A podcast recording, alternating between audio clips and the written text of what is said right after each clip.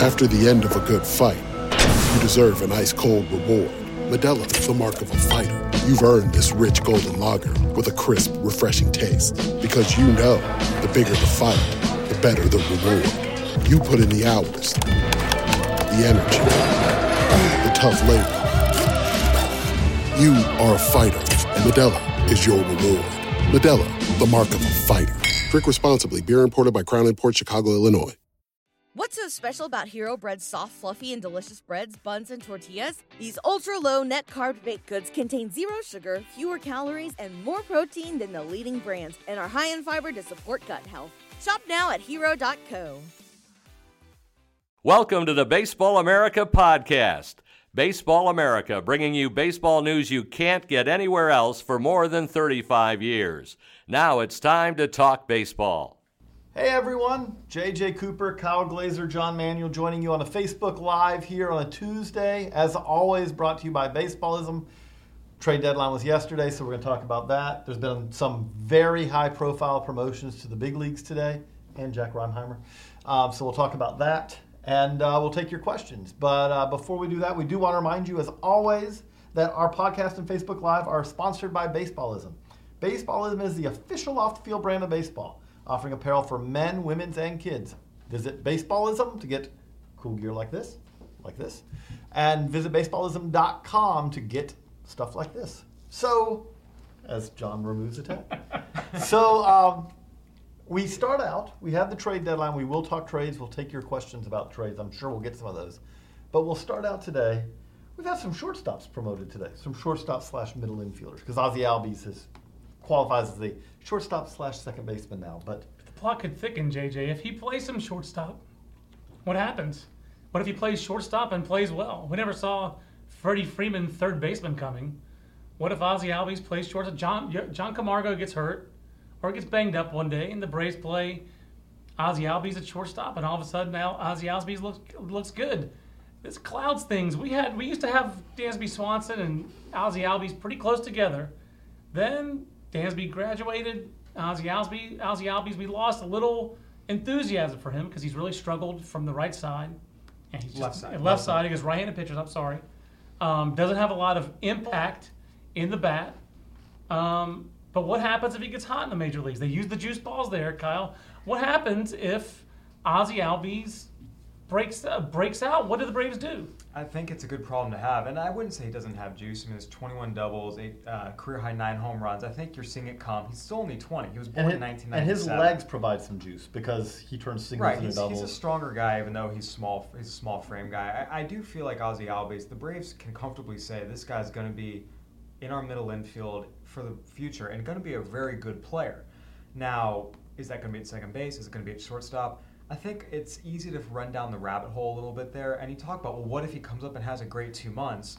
Well, Dansby, Dansby Swanson also came up last year and had a great two months, and now he's back in AAA. So I think it's always good to not get overly excited or overly down on a guy based on what they show in their first call up, which is generally if it's two months of a call up in the big leagues. That said, good moment for And- the Braves having him break through. And September is the easiest month to be called up because you get to face other September call ups some too. But the thing about it is, is that I like about your question is, is people have to remember this was not something where Dansby Swanson was clearly the superior shortstop. That, that's where I'm going. Is that Dansby think it's an Swanson is not a better is not a grade or a grade and a half better as a shortstop than Ozzie Albies. Now, one thing that Ozzie Albies consistently does that Dansby Swanson does not do is make contact. This has been the one question we had about Dansby Swanson. Going back to his Vanderbilt days, Vanderbilt players take a big hack. It just is the way they teach hitting. Good for them. I like it. Most pro scouts seem to like it, but you have seen some of these hitters. Bryan Reynolds was one of them we saw lose a little draft helium, and we certainly saw it with Jeren Kendall this year with the strikeouts. I mean, Dansby you, you can even Swanson- go back to I mean different Yeah. type of player, but Pedro Alvarez. Correct. But Dansby Swanson was really where we started to see it. That was the one caveat that scouts really had about him. You know, some scouts were more bullish on his power than others, but everyone thought that he would at least be average, you know, 45, 50 power. But he swings and misses a lot. 84 strikeouts in 95 games this year. I don't think that Ozzie Albies is in danger of doing that. That's just He's a more contact oriented hitter. And just I, I'm just curious. This is going to be a moment. A year ago, when Dansby Swanson came up, I think we all thought, with good reason, that Dansby Swanson was the future face of the Atlanta Braves. I think that is in question. You just don't see faces of the franchise. I know you hate that phrase, but it's true. You just don't see those guys sent down. I will say very often. one of the things with Dansby Swanson, when I dug into it earlier in the year, I thought was fascinating was he was swinging and missing on fastballs. Right. I mean, it was anything, you know, once you start getting to that 93 94 range, he was swinging through them, and that's a problem. It's one thing if, okay, breaking ball recognition, you know, you can improve that a little, but when you can't catch up to average major league fastballs, it's a little bit of a problem. And I think with Ozzie Albies, one of the other things that came up a lot, and one of the reasons evaluators thought his left handed swing was a problem was in fact his approach. Even though there wasn't a ton of you know strikeouts, and if you look at his season line, there was still a sense his approach was not conducive to what it should be in Hmm. terms of taking these big uppercut hacks. Right. When in reality, he's a smaller guy who's Power hitter incredibly right. incredibly fast. Drive the ball into the gaps. If you can elevate it, great. But going up there, taking these scooping, you know, talk about uphill swing path hacks. Also called not- launch angle. these right, days. but for, for that, for who he was, was not conducive, and that came back pretty consistently from scouts. And there was some and the K rate is up this year. His strikeout rate is up. but it's you know it's at twenty percent. It's not like it's spiked to 28, 29, Right. so it's usable. And I think with Ozzie Albies, you see the skills, you see incredible athleticism, you see the arm. Uh, I know Braves fans weren't very happy we dropped him in the midseason rankings, but that was just a reflection of, hey, there's a there's a hole here from one side. It's approach based. He's gonna have to fix it. But defensively, he's still a stud. Even though he was playing a lot of second base at Gwinnett when he came through here, you could see the quick twitch. You could see the first step Oh, he's a quickness. quick you could see guy. the arm. I mean, there's no question this is a really good defensive middle infielder, and as long and he's only 20. As long as he makes Right. the approach adjustments he should make and has the ability to make, there's no reason this guy can't be an everyday middle infielder for years to come, and maybe more so than Swanson if Swanson's bat speed turns out to be a problem. So just just needs to make an adjustment. It seems like it's show me that you can hit that velocity. Show me that if you can guess that you can cheat when you have to. Dansby Swanson does have to show me, eh, not me, I, I don't matter, but he has to show the Braves that he can make that adjustment. I just think it's a really interesting pivot to see that Swanson stays down, Albies comes up.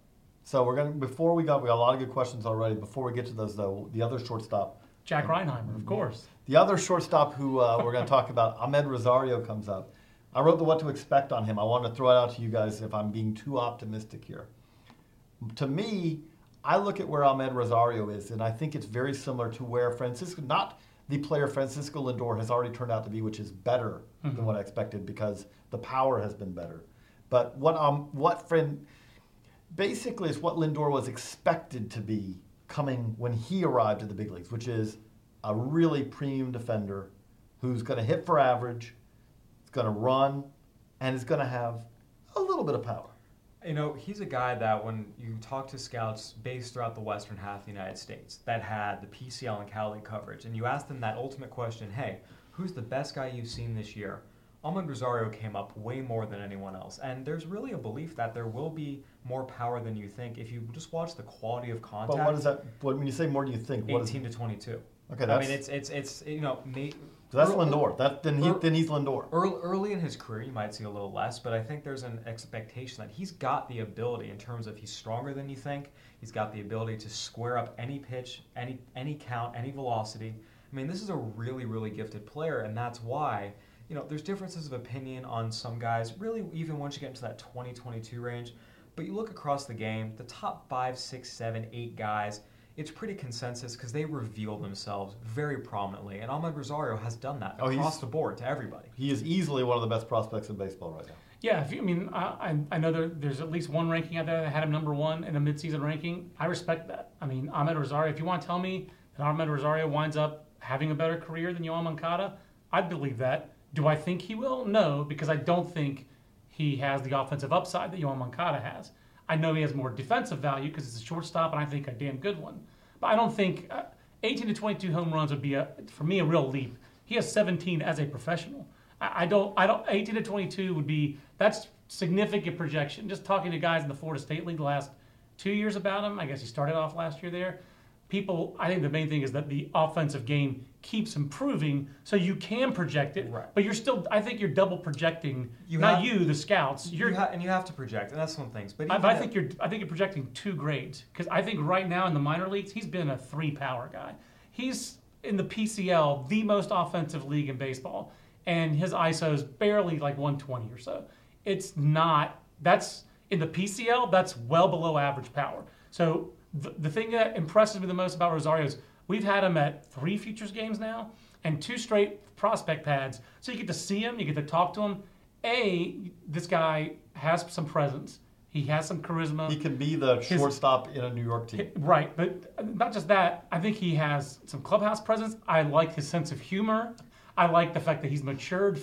Just talking to him the last two years and f- matured physically. He went from boyish last year to boys to men this year. He's, you know, he's. Uh, it was. Uh, it will not be hard for him to say goodbye to yesterday when he gets to New York. I think he gets to New York. I think he stays there, and I do think there's impact there. I think your Lindor comp is actually not a bad comp. 18 to 22 home runs, though, I wouldn't. I wouldn't see that for two to three years, and maybe not four to five years in that ballpark. Because I see, I see him hitting for average more than power. And I think the average will always be ahead of the power. But this guy is, has a chance to be, I think, a multi-time All-Star in New York. I mean, he is a star. I, I'm extremely bullish on Amed Be- Rosario. Best shortstop to come up for them since Jose Reyes. Since Jose Reyes, Right, easy. and, and even if he doesn't, not as toolsy, honestly, as Reyes. And- Probably the peak will be below. and even if he doesn't get to the 18 to 22 you mentioned, he does so many other things well. Even Right. if it's 10 to 12, Oh, that's- still still one He of makes those, a a fantastic play. He makes a lot of contact. He's, he's improved his walk rate the last couple of years, and he does impact the baseball enough that he hits for a high average. He's not a Judy, so I, I really like Amed Rosario. I am bullish. I do think he's a notch below Lindor. I mean, like Lindor for me in that clutch of best shortstops in the game Right. already in year two. I think Rosario needs more development offensively and doesn't have that present strength that Lindor had when he got to the big leagues. So I was, fair. But, but I think that's a very. But I do think he's really going to be. I, I think he'll hit the ground running in New York. Uh, on to the questions because we have a question that ties into this.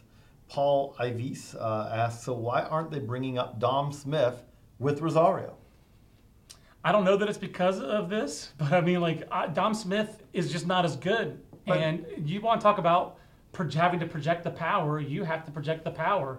So they traded Lucas Duda. It would make sense for them to Right, bring him up. from that logical standpoint, like there's not Jay Bruce is you know uh, they didn't trade away all their guys, Right. It's So- shocking that Jay Bruce and Carlo and Curtis Granderson And Asdrubal Cabrera are, are, all still there. but hey, Especially- non-waiver trade deadline. You Yeah, never know. You those never guys know. are getting that's through. it. Those That's it. guys are getting through. So really, your answer is yes. The trade deadline has passed. However, the Mets are not done. The Mets are hoping for claims. I think the Mets are hoping they're not done. A, B, they do also get to evaluate TJ Rivera a little bit more. And one of the places you can play him is you can play him at first. You can play Wilmer Flores at first, which they've done some this year.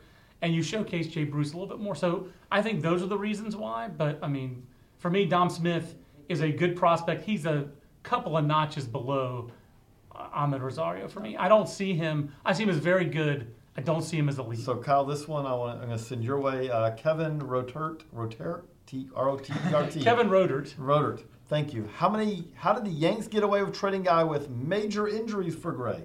I thought guys had to pass physicals. Where's Manfred? Yeah. No, and you know what? Uh, It's always one of those things. We don't know what the other deals on the table were for him, so maybe that is the best deal they could get. We've seen, you know, aside from well, well, first to answer the question, if you're trading for a guy who's injured and you know he's injured, they don't have to pass a physical. That's. But sorry, now explain why they wouldn't take those guys. Because you're going on the upside, right? James Kaprielian is a guy that you think can be a front of the rotation type of pitcher. Dustin Fowler, you think can be an everyday, all around outfielder. And if you believe in Jorge Mateo, he's a versatile middle infielder. The thing is, not everyone believes in all three of those outcomes all working out. The A's took a risk here. Now, is it going to pay off? Maybe. I mean, I would put the odds at maybe 30 to 70, but if that 30% is enough for you, sure. It. What, uh, what's interesting to me about this is, is that if this does work out, they could end up getting the best haul that they could have gotten. Because Yeah. if it all works out, Dustin Fowler could be an everyday outfielder who, by his all well-rounded game, impacts the game. He's a nice. He's a really nice player, and a great. And a, again, the, to me, it's really fascinating that the Yankees have gotten a lot better at developing hitters in the last couple of years. I don't know if it's because Mark Newman is no longer the farm director, but for a long time, the Yankees could not develop an everyday regular to save their life. From Cano and Brett Gardner through like uh, Austin Jackson, but like Jesus Montero, a lot of guys who were touted, and the, even the Yankees scouting department would say we're pretty good at developing pitchers. So ties it to go for us in the draft to the pitcher. Now you see Gary Sanchez. That was a guy where they were very patient. Gary Sanchez with Gary has been around long enough that he spans the, you know, he, He he's spans been, both of them, yeah. but he got better the last two years. Um, Aaron obviously, Judge. Aaron Judge is the obvious good. answer, but Clint Frazier now to the big leagues. He spent a year in their farm system. They're hitting on some of these guys, and I think that's a big factor to me that the even other teams are trading for Yankees hitting prospects. Because if Ken Rosenthal of Facebook.com is to be believed, uh, Ken said like the late the Rangers was it the Rangers? No, someone else tried to get in with the A's on uh, this Sonny Gray trade. It was the Cardinals, including offering Stephen Piscotty, and the A's said no thanks. with one We- of Weaver or Flaherty. Right. We prefer the Yankees prospects. I don't think that would have been the case three or four years ago. I think the whole industry was leery of overhyped Yankees prospects, but now you see them doing something in the big leagues, and I think it adds a sheen to players like Fowler and, and like Jorge Mateo, who's divisive in our office. I like him, and Matt Eddy, we both like him a little bit better than you two guys like him. And the thing of this is, I like him, but I like him as the third guy. He's the third guy in this deal. So he's the 'cause- second guy for me because James Kaprielian's made three three starts. I love James Caprillian. I love the makeup, but he's pitched three times that count in the last year, two years. That that that's a factor for me. I mean, There's- there's a and lot- the, the there's a lot of mechanics are what they are. The mechanics There's is no to me more. Is the concern is is the mechanics are what they are, but at the same time, if and this is the big if, but if he's if he comes back, his stuff bounces back, what it was before the injury, and he's healthy, he has the chance to be the best pitcher in the A's rotation. Yeah, I have, to th- I have to look at who else the A's have because they they've traded for a lot of guys and so far not so good. Hey, does James Kaprielian want to learn a cutter? Get ready to learn one, James, when you get to the A's. I do want to go back though, and again, part of the study we did, where we went back and looked at how many of these trades actually work out, and the three good prospects for one veteran trade, generally speaking, one of them turns out. Mm-hmm. I mean, the uh, having all three of the guys that you trade for a veteran, not unlikely. Pretty much never. Not not Right. Not. I mean, we're talking two times in No. about a decade. I was gonna say when you say never, Right, Zach not- not Greinke, never. Zach Greinke and the and the Royals. that was a good trade Right. for the Royals. Well, but, but I'm talking the deadline deals, which Yeah. we've established have a different, you know, They, are they are different. They're harder different. to have Well, those hit. well, if you're going to pick one of those three guys, Jorge Mateo has the highest floor. A, he's healthy. That- He that helps. he d- B, he's a up the middle guy for sure. C, he's in Double A, and he D, he has speed, which does not slump. He has the highest floor of those guys. He doesn't have the highest ceiling. You could argue Kaprielian has a higher ceiling. I would argue he has the highest floor. Before the injury, I would have said Dustin Fowler Absolutely. was clearly better. But right now, If Dustin Fla- if Dustin Fowler stayed healthy, there's a good chance that Clint Frazier might have been in this deal. right, Because Uh, the- Fowler was can- ahead. I would agree. No, I like Dustin Fowler, but I'm saying from a floor standpoint, I, I think I think Jorge Mateo and Jorge Mateo might be a guy whose best years are five years from now, and maybe one or two teams from now. But I do think he's going to be a big league regular at some point. Next one goes to you, John. Harvey Irving says, "Will the Blue Jays contend in 2018, or will be another drought and famine until Shapiro is let go?" Well, not just because I'm a fellow Greek, but I was all about Alex Anthopoulos and the job that he did in Toronto and the new Toronto regime. I don't think that, that they've made so many bad moves that that's why the Blue Jays are struggling right now. I think old. part of the reason that they're struggling right now is the moves that Alex made to get them over the top to back-to-back playoff uh, series last two years. He traded a lot of talent for that team to get there, and they're hurting a little bit there because, like you said, they're older at the big league level. So, but the biggest reasons are the guys they're paying twenty million dollars a year to. Uh, Troy Tulowitzki and Russ Martin are no longer twenty million dollar a year players. So, I do think they can contend. Um, I'm not sure. I haven't delved into it enough.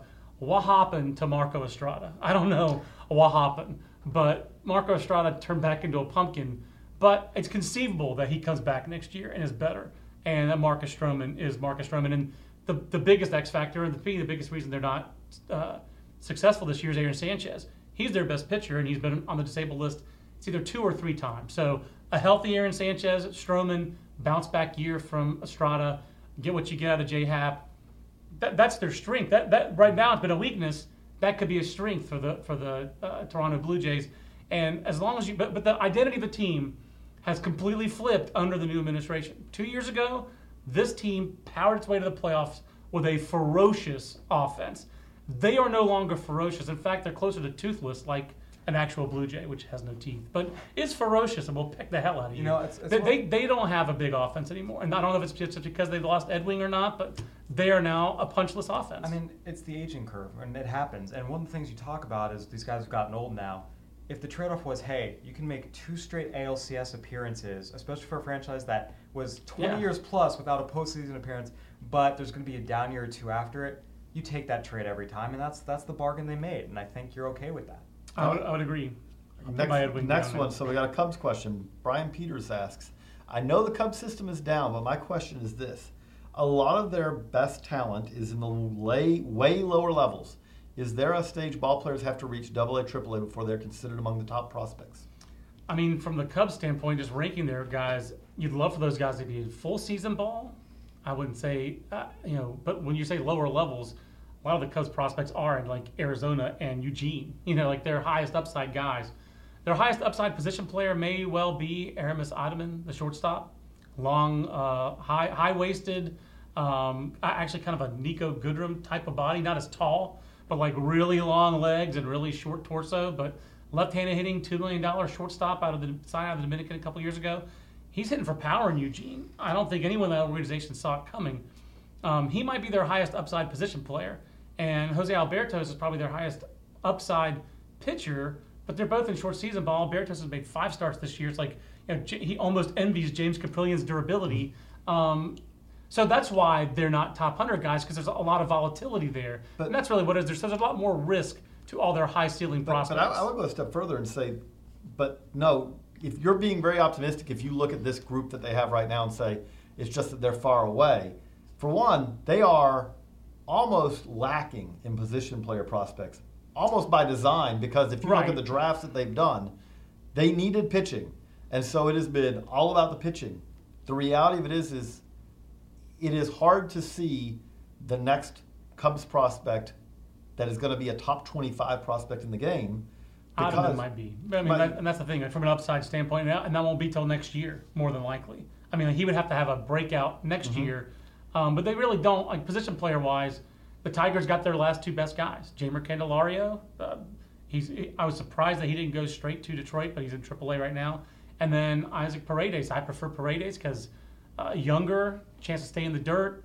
I think chan- more of a chance to be an above average big league player. Whereas I think Jeimer Candelario has a chance to be an average big league regular, which is would be fine. But Mark Zagunis, kind of fringy right now. I thought he actually would have been a, a good fit for certain teams. I mean, he'd be a good fit for the Cubs if he could hit in the big league because he could actually draw some walks and lead I, I off. do want to circle back to the initial question though, which was, you know, what's the level? And I think one of the things that has come up again, and again, and again. First of all, jumping, doing slang in complex leagues versus doing something in full season ball is night and day. Yeah. And then what has been said to me ever since I started doing this back the Victorville Daily Press, and what has Hmm. revealed itself to be true again and again and again and again, the jump from high A to double A is the single largest jump in the minor leagues because that's where your tools have to be skills. Right. At a cer- at that's the point where if all you still have are tools, sorry, you got But- you're not going to succeed. So but- for me, once a guy makes the successful jump to double A, that's when you can elevate them even more. But especially, I think once they're in full season ball, then you can really start to say this is really so there's And really the something here. Yep. And then double A is where okay, this guy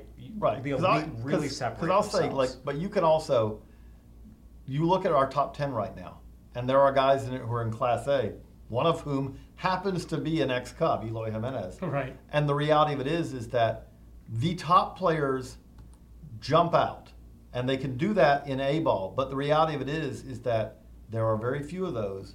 And Chicago has had, the Cubs have had, had more than their that, share. exactly, yep. They've had their share and about seven other teams' share And over the last few years. And the thing is, some of their high ceiling players, you know, they, even these low level guys who do have high ceilings, they might turn out to be Javi Baez. And Javi Baez is talented, but he's significantly flawed. He's never seen a high fastball he doesn't like. or a breaking ball in the dirt. And- and- Fastball and- up here. So yeah, fastball up, breaking ball in the dirt. Fastball up. The You don't have Indians say, "Oh, you want to swing at three curveballs in the dirt? Okay." you don't have to mix it up too much uh, to get high. And, and again, talk about adjustments. He hasn't made those adjustments. So, um, but he's a productive big league player. But there are limits to it. So, um, the days of the Cubs just churning out superstar hitters, there's gonna be a little drought here. But fortunately for them, they have a lot of those guys, and they, you know, for me, they might wind up having three or four with you know Bryant and Rizzo. The next one may just be Willson Contreras, and that was a guy who did not figure it And- out until he got the Double A, and, And- uh, it really clicked. And here's where it's kind of funny for me. There's people who are freaking out. Oh man, you know, it's obviously you always want to have some talent in your farm system. It's better to have that than not have it. But if you have to choose, I'd rather have a good young core of hitters in the major leagues versus a good young core of hitters in my farm system. Yeah. You take what's in the major leagues. Every and the Cubs- franchise- and the Cubs have that. So I, I think it's kind of funny sometimes. The priorities seem to be shifted about what fans are freaking out about. With the group you've got in the major leagues, it's okay. Their, your farm system is empty because they all ascended to the majors. That's a good thing Next question, Mike Elliott. Why has Boston been somewhat quiet? Because they don't have prospects to trade aside Rafael, De- Rafael Devers. They they But- now so they, have could, been. I was gonna say top-notch prospects. right. I was gonna say the thing about it is is we have established the the Angels and the Marlins, and who else was it this week that uh, made a trade that had a bad farm system? Oh, we were. Oh, it was the Royals. yes. The, the the Royals and the Marlins and the Angels. Those are three of the bottom five. The Royals and Marlins are. That might be 29 was and 30. say, I, the so they have figured out a ways. bit better. They've started to. They're move up they're little not bit. they're not far above the Royals. right, but they're better. But they're, Yeah. they've gotten. a So they're not better. 30. So, but these 29 and 30 systems, Kansas City and Florida, those of Mar- the Miami Marlins, they figured out ways to make trades. So if you wanted to make a trade, you could make it. But I, I, it feels like Boston has decided they're going to go with what they've got, which is, you know, banking on more these hitters showing more power in a post Big Poppy world, and then uh, that Rick Porcello will be better, and that David Price will get healthy. Those aren't bad bets. I, I can understand why and they. Xander Bogaerts yeah. had a horrendous July. You know, He's on all- three down. I just read that. Yeah, and, and something where right now, I mean, the Red Sox, for all the, the hand wringing, this was their first losing month. It's not like they've completely tanked the entire season. They're right in the thick of the playoff race. A lot of their guys are not performing their best. You know, the Red Sox didn't need, oh man, we've got to add at least two more bats. You know, go with the guys you got. They've got plenty of talent. Hope And- they get a little better. There's still two full months left in the season. and Rafael Devers four hits last night. It, it does not mean by That boy any good. but that boy good. if he is if he basically gives you a Benintendi-esque final uh, month two months of the season, then your third base problem is, is largely solved. And you know, bringing in Eduardo Nunez, bringing in Addison Reed, that's not nothing. No, those, that's- guys, those are helpful big league pieces. right, and then, you know, I mean, I, I'm, and- again, the Addison Reed deal to me is the trade. Those are the kind of trades to me that every contender should have made because we have seen having four, three to four wipeout arms in your bullpen is the difference between winning and losing in and, and that trade kind of makes you the low, low cost of Addison makes you wonder. Well, then why did they trade three guys for Tyler Thornburg? Tyler Thornburg was really good last year, and it's just bad luck that he got hurt. I, I think. Right, but Travis Shaw But is what- better than Yeah. by himself. I think we can all agree that was an overpay, and it was an overpay at the time. I mean, it was kind Right. of clear. So, but It seemed it seemed vexing at the time. JJ, I do want to ask you. John Urkala asks if the Braves made a move this winter for Michael Fulm- Fulmer. We talk about cost control. That's a cost controlled, good young big league pitcher. What package from Atlanta's top ten? I should have said top thirty. Could Detroit, uh, you know, purloin from Atlanta? You you are the master of all things Braves prospect right now. What would they See, get? okay, so let's say that let's say that a cost for Fulmer is, I would say less than Quintana. That's fair, but it's still a significant package. So you're not going to get your basically the Eloy version of the Braves, which is Acuna, but right, right. but I do think you start with it's an Albies or it's you know you're probably talking about at least two pitchers if that happened, which would be like you're talking about an Allard or Soroka.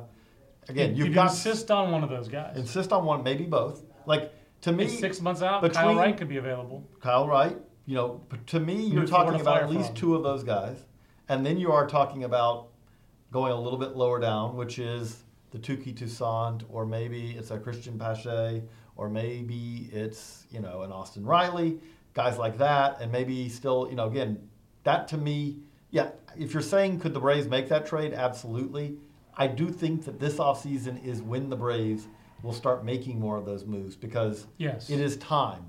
It is time for them at that point to say, we will take our prospect depth and make our current wave. And hey, Because you got to draw some fans to build a dome over that stadium. how many how many rainouts have they had this A year? lot. It's a disaster. But but but again, we were talking about this before we started this. But Freddie Freeman being able to play third base kind of opens up some options too. It does. That's because if Freddie stunning. Freeman is your third baseman, you know, then you say, huh, that fills a hole. Why didn't Canada think of this when they had they could have had Votto and Freeman? What were they Oh. thinking?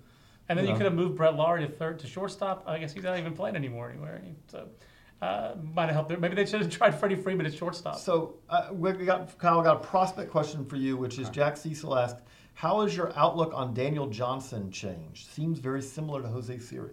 Now, unlike Siri, Daniel Johnson does not have a Midwest League record 36 game hitting streak. Oh, So- so I he got- also has a I very think he got to forgettable name. 37 this afternoon. oh, I Yeah, already. got to, yeah, they had an afternoon game. Hey, got I, I got to start writing. I got to dust off the uh, the Francisco the Mejia hit Francisco streak Mejia story. hit streak charts. You know that uh, right. were updated just last year, so those are fresh. Yeah, I mean, you know what? You see guys, you know, it's kind of fun. There's always college. eh, Every year, I feel like there's reports we get on college performers, and you say, well, I don't, I don't know how the hit's going to be. But you look at it, and the hit is there demonstrably. But, you know, so it's people trying to project, well, it worked at this level, but not this level. Daniel Johnson's a guy, he always hit at New Mexico State. And he's Mm-hmm. But it was, the it was New Mexico, so Right. like you went, Well, well, 500 average there is pretty good. It's not Right, well, blow you away, Mexico but State plays really, really low. Like talk about And what is altitude. low. Well, low level D one. Like we're talking about Division one schools across yes. the country, but like even in the context of the WAC, it's like in all athletics, like the bottom of the WAC. and, and he has tools too. That's- I mean, that's like the you, I like your Siri comp from the standpoint of this is the guy that who was can really. call. I didn't say it. But no, no, no I'm Oh, not yours. Not, Oh, no, oh. I, I, you know, the, the question. Yeah. He comps in Siri, and I would say that he has legit tools. He can really throw, and if you said breakout, he is. I, I don't want to compare him to Austin Hays because Austin Hays is a better prospect and has moved quicker. That's But- he's he's he's a little bit lesser because I think his tools are a little bit below. He probably runs better. But than that is Austin the Hays. other breakout But that's college it. performer. I, lo- I love that you just mentioned that because I was going to say Austin Hays has been the one that's been on my radar, and I didn't realize until yesterday. I think we had a question on Twitter about this, um, and about Daniel Johnson. I looked him up. I was like, oh, that New Mexico State guy, Yeah. and he's having a great year. He's having you know, I year. highlight him in helium because again, it's one of those things. There's always those two or three guys who slip through. Like they've always hit, but yet there were seemingly doubts about it, and then At some point, the doubts go away when you keep hitting. Also, the kind of thing the Bo Nationals, says yes. also the kind of thing that the Nationals needed. This is an organization that you know could use a breakout minor league player, and they've had a couple of them. But when healthy, Juan Soto broke out this year, and then obviously Victor Robles is a great player, a great prospect who still hasn't quite taken that next. I think we would have predicted him to take the Ronald Acuna leap that Ronald Acuna's taken. Like at the beginning of the year, if you'd said Victor Robles contending for minor league player of the year, you'd have been like, yeah, sure. But instead, Acuna's kind of had the year that we thought that Robles would have. But so for a Nationals organization that could use some good prospect news, I mean, first, I guess the best news that they've had is Brian Goodwin graduating from prospect status and being productive in the major leagues for them when they've kind of needed him. But Johnson's been the other one, and that's just a power speed guy. Uh, he's pretty interesting. I, I like that story. Before we wrap up, we did promise also we were going to talk about the fact Adrian Beltre. Uh, we're not going to Oh, talk yeah. about. We're not going to talk about the uh, the manufactured uh, Adrian Beltre story of today. That is, Shame, shame, Doug Gottlieb. but that we will not. But we did want to talk about. John and I had a rather uh, interesting animated. We, we have animated discussions. I heard it through my, my cubicle is a couple down from their office. We all heard it in the office. so, and basically, what it came down through to my is- headphones. Some things can't be helped. The microphone actually for this Facebook Live is actually two rooms away. But, but the question was: Is is Beltray Beltre Hall of Famer is not a No question. question. Not a question.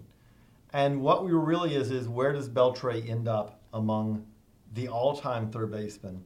My case for putting him in that upper circle, that that highest echelon of third baseman, really is admittedly it comes down to defense, which his defense is exceptional, and longevity that has allowed him. My big point is is is still to be determined because the key part is is I know he's been hurt this year, but when healthy, he continues to hit. He's at 3,000 hits now. He, if he wants to stick around, it's not inconceivable. When you get to 3,000 hits, you aren't that far from going from being one of the, you know, okay, 3,000 is already a 31 very- guys with 3,000 hits. Right, it's a very high bar already. But you get to 3,400, 3,500, and then you are in the top 10 of all time. You get to 3,500, you could end up in the top five of all time. Think about you know Tony Gwynn.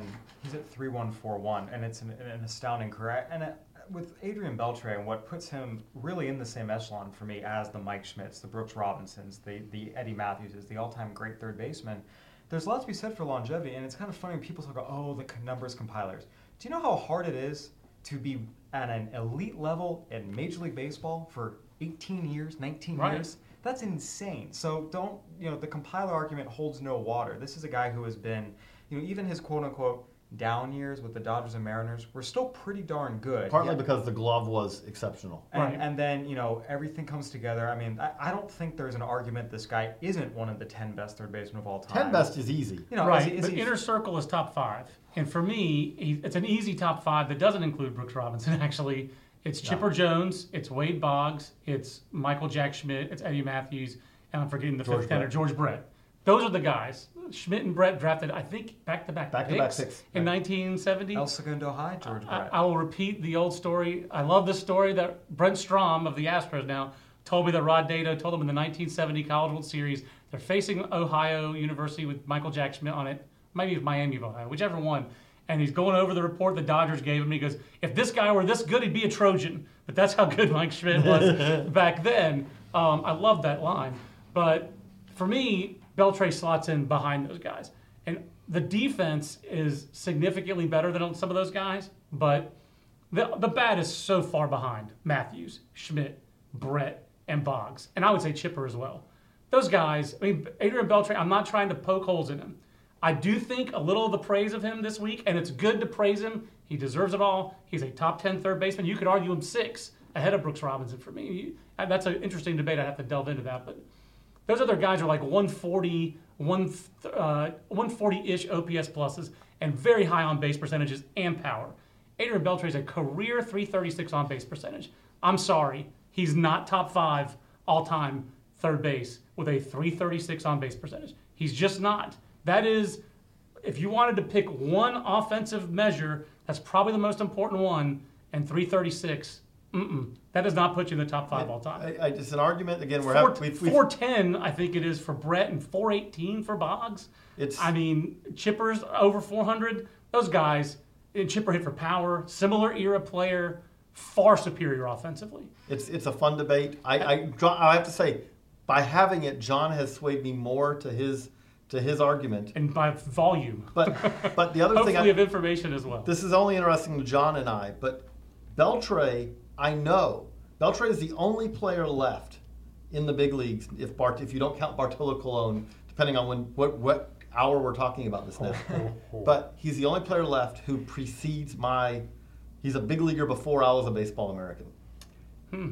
I don't think there's anybody around. I was gonna say Beltre does not do that for right you. here. I got, but, I, got, but I got a lot of guys. but Beltre was, I believe, a Dodger before you were at Baseball America, or it's right at it. So What did he sign? 97? because he signed as a 15-year-old. Right. But I think I, but I started September 96. So Yeah, I, want to say. don't know if he'd signed by then. ML debut was '99. That's the year I Kyle was born, right? I'm kidding. No, I'm not that young. Uh, I'm, I was. I'm an '80s. I'm an '80s born. I I'm. I'm getting old. Jeff, apparently. Jeff Sansbury, by the way, but did Schmidt check his own swing or, and a home run from one knee?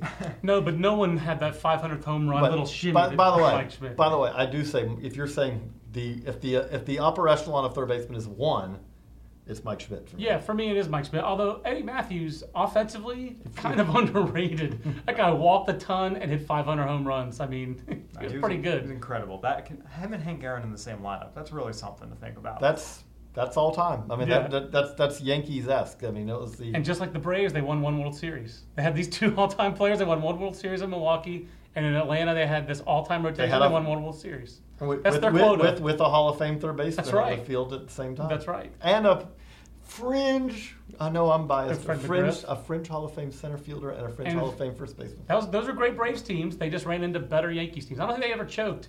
I really just think that the the Braves dynasty was great. The Yankees dynasty was one better. Was one better. That's that's a perfect way to end this. We thank you for all the questions. We had a lot of great questions. We couldn't get to all of them, obviously, but we do thank you for all of them. Uh, for Kyle and John, I'm JJ. We thank you again. Today's podcast and Facebook Live was brought to you, as it always is, by Baseballism. Baseballism is the official off the field brand of baseball, offering apparel. We got hats, we got shirts. They've actually even got other cool gear too. Visit baseballism.com to check it all out. We appreciate it. We thank you, and we'll be back next week for another Facebook Live. This concludes our program. Want more in depth baseball coverage? Be a better fan. Visit baseballamerica.com to get more comprehensive baseball coverage. What's so special about Hero Bread's soft, fluffy, and delicious breads, buns, and tortillas? These ultra low net carb baked goods contain zero sugar, fewer calories, and more protein than the leading brands, and are high in fiber to support gut health. Shop now at hero.co. Everybody in your crew identifies as either Big Mac Burger, McNuggets, or McCrispy Sandwich, but you're the filet fish Sandwich all day. That crispy fish, that savory tartar sauce, that melty cheese, that pillowy bun. Yeah, you get it every time. And if you love the filet of fish, right now you can catch two of the classics you love for just $6. Limited time only. Price and participation may vary. Cannot be combined with any other offer. Single item at regular price. Ba da ba ba ba.